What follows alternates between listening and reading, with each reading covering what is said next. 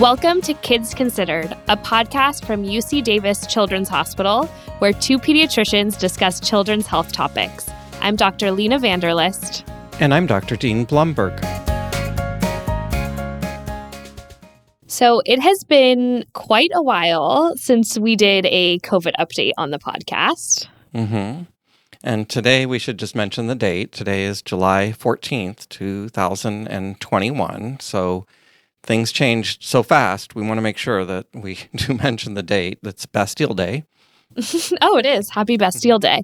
And I think that we both wanted to hop back on here and do a quick update and answer some questions because we've gotten a lot of emails and social media posts and parents reaching out with specific questions as the pandemic evolves and changes and vaccines become available about new developments. And so I thought that it would be useful to hop back on and have Dr. Dean, our resident COVID expert, um, answer some of these common questions. So, the biggest thing starting out here is vaccines, right? So, we are now so lucky in that we have an effective vaccine for kids ages 12 and up, and there are studies ongoing for younger children, so fingers crossed for that soon. But of course, about you know a month or a little over a month ago, um, you may have seen in the news some news come out about myocarditis and pericarditis, which is inflammation of the heart and the sac surrounding the heart in some adolescents, specifically more commonly in boys after the COVID 19 vaccine. And so, Dr. Dean, could you just give us a little bit of an update about what was found, the correlation? And then we'll go in a little bit about you know parents concerns with this and and how we can talk families through this. Yeah so what they've seen is they saw a small increase in the number of cases of myocarditis or pericarditis and these generally occur following the second dose of the vaccine two to four days later. The kids have chest pain more common in boys than in girls. Um, and of course the only vaccine that's being used in kids is the pfizer mrna vaccine. So that that's what we've been seeing. I've seen several of these kids. Eh, they end up in the hospital. They're evaluated for their chest pain. Blood is drawn for cardiac enzymes. The cardiac enzymes are very elevated, in indicating inflammation of the heart. And we treat them generally with um, anti-inflammatories like um, Motrin, ibuprofen, or or sometimes intravenous forms of anti-inflammatories. Sometimes um, antibody therapy, um, intravenous immune globulin. And these kids rapidly get better, like within hours, they get better. Usually they're hospitalized for a day or two, their chest pain goes away, and then they go home on aspirin or some other um, anti inflammatory. Their uh, cardiac enzymes rapidly return to normal. Yeah, well, that's great news. And, you know, it's great that this has been mild so far, but so many parents come into my office and they're like, hey, I am not an anti vaxxer. I am totally pro vaccine. I want this vaccine for my child. But, you know, we know, um, and th- this is their words, right? Because I know how serious COVID is. But in, in their words, we know that COVID is usually not very serious in kids. And like, I'm just trying to weigh the risks and the benefits of this for my child. I'm nervous. Like, so can you, doc, help me walk through like what are the risks of not getting the vaccine and my kid potentially getting COVID versus the risks of this myocarditis associated from the vaccine. So, what do you say to those parents? And I have adopted your spiel, so I'll let you give it. okay, so so there's a couple things with this. First of all, myocarditis and pericarditis occur naturally unrelated to vaccination. They may occur secondary to COVID, and I've seen several of those cases too where kids get acute infection with COVID and get myocarditis. In general, the myocarditis from the vaccine is very mild and short lived, and the children recover quickly without any effect on heart function. Whereas myocarditis from other causes is, is more serious. And in terms of weighing the risks and the benefits, you know, you don't have to do this yourself because the CDC has already done this for you. They looked at the highest risk group, which is males 12 to 17 years of age, and they they ran the numbers for what would what happen if you did vaccinate with a million doses over a 4-month period, what would be the benefits and what would be the risks.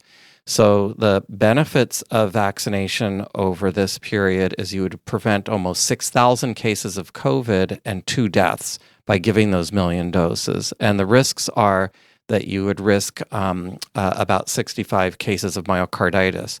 But actually, if you think of myocarditis after COVID, um, you would end up with 130 cases of myocarditis among those 5,700, among those almost 6,000 cases of COVID. So the bottom line with all those numbers is basically by being vaccinated, you cut the risk of myocarditis in half. So if you want to save your child from getting myocarditis, the best thing to do is to vaccinate them. Mm-hmm. It's much safer and you prevent hospitalization and death. Definitely. And correct me if I'm wrong here, but it's because the older population has done a better job of getting vaccinated. We're now seeing the percentage of COVID cases in young people increasing. Exactly. So the what we've done is, of course, the priority groups when the vaccine was first rolled out was those over 65 years of age, and you know, healthcare workers and first responders and others. And so now the people who are vulnerable to infection are people who are not vaccinated, and that's primarily young adults and including children. So when infection does occur nowadays, it's occurring in the younger population and it's really skewing more younger people. So let's talk for a second about vaccines for under 12 because we get this all the time. You know, parents that are a little frustrated or just like, you know, it's great for a lot of people. It's great for me. I can maybe see some friends. We are grandparents can come back over, but we still aren't really changing our behavior because we have a five year old at home.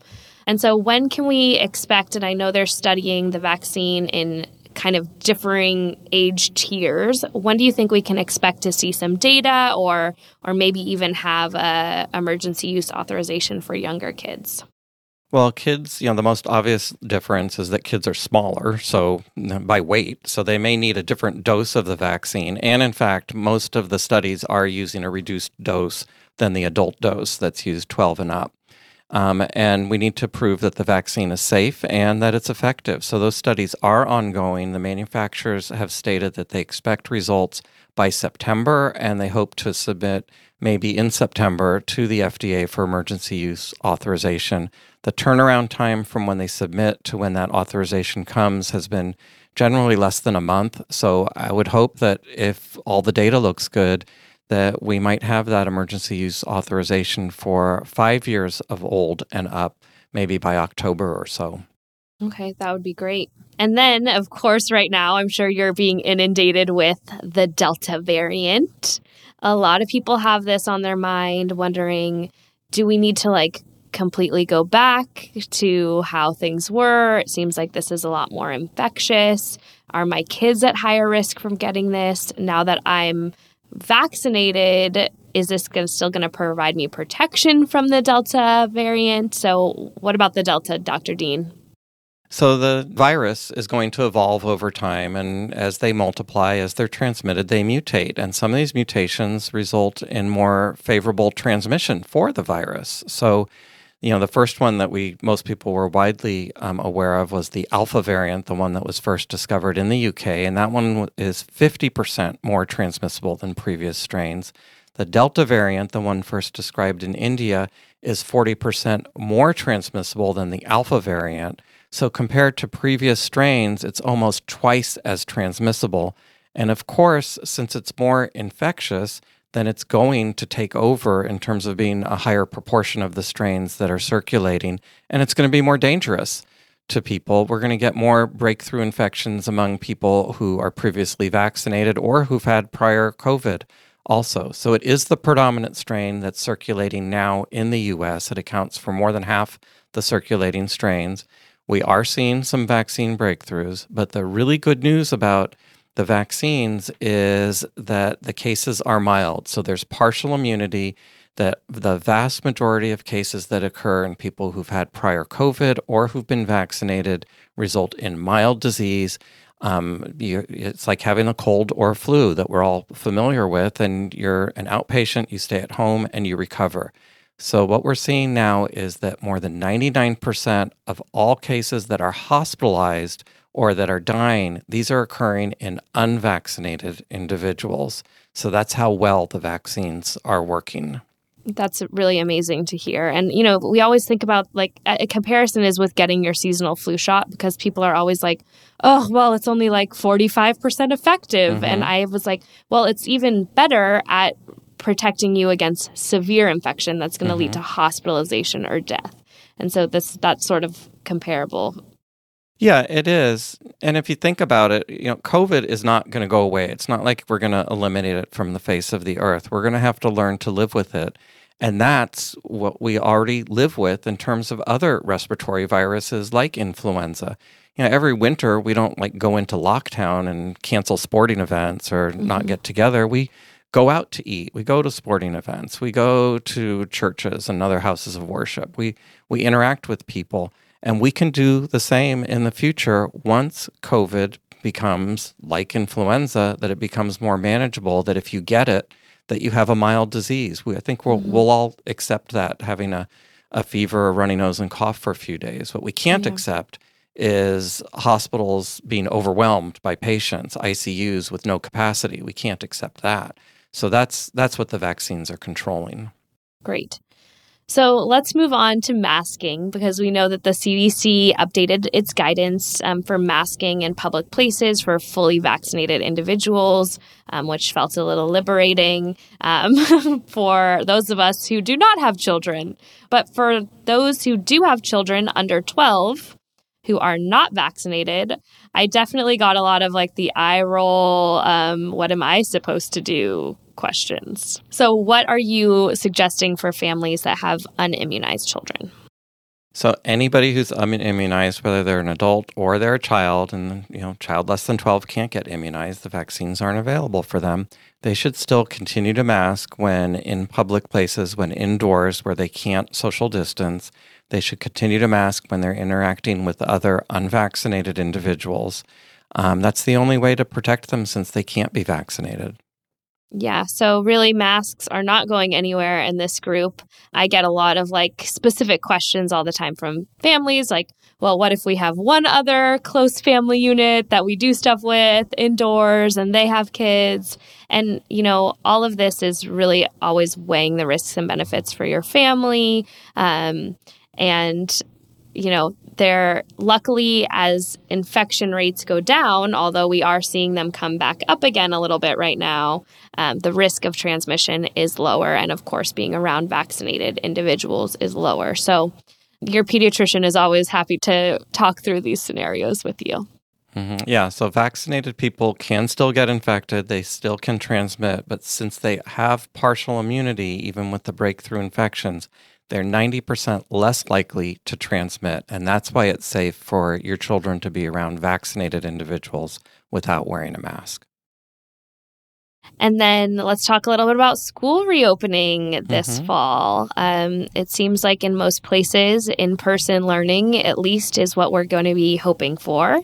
Can you talk a little bit about what parents can expect that to look like for their kids and how we're all going to transition to this new normal?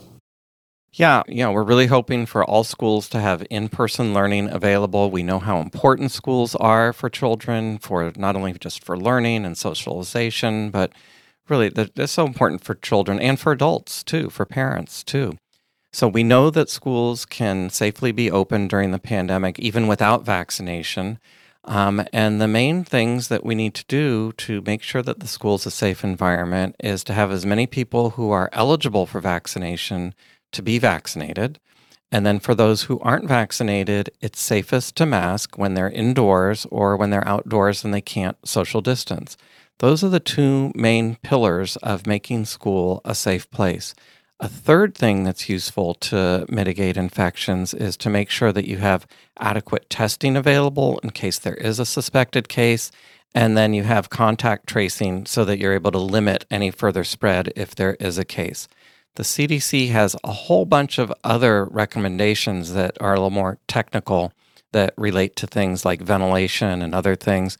Those are all good too. But I, I think, you know, those are really the three main things vaccination, masks, and then adequate testing and contact tracing are the main thing. Social distancing is less important while indoors if the children are masked. And, you know, really, most schools don't have the capacity to have social distancing. So it's just not feasible to do. So that's why if children are masked, it makes it a, a safe place. I'm going to throw a curveball question at you about masking. Um, let's say, as a lot of my colleagues and peers are working moms of young children, they go to daycare, right? And they're under two, so they do not mask. Um, and a lot of them are like, I don't know, do I need to hire a nanny and make sure she's vaccinated? Can I put my kid back into a, a regular daycare?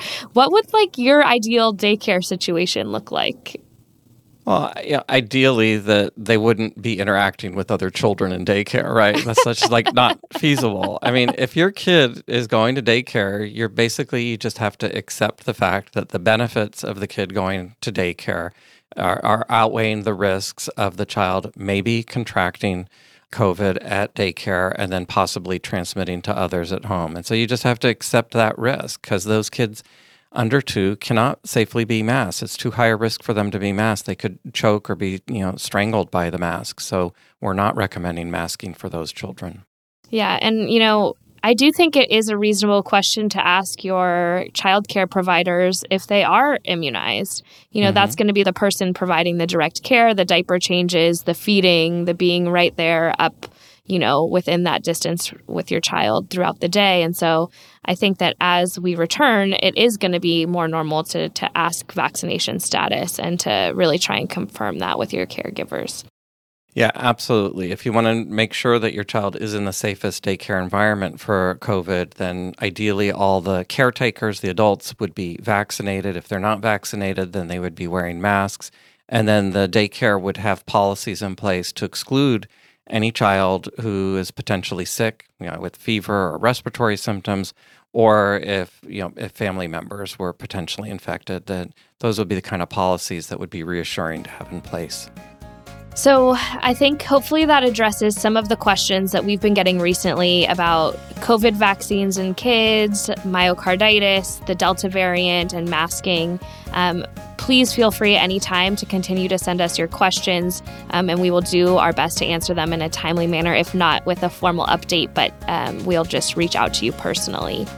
You can reach out to us on social media at Kids Considered on Twitter and Instagram, or send us a email at kidsconsidered at gmail.com.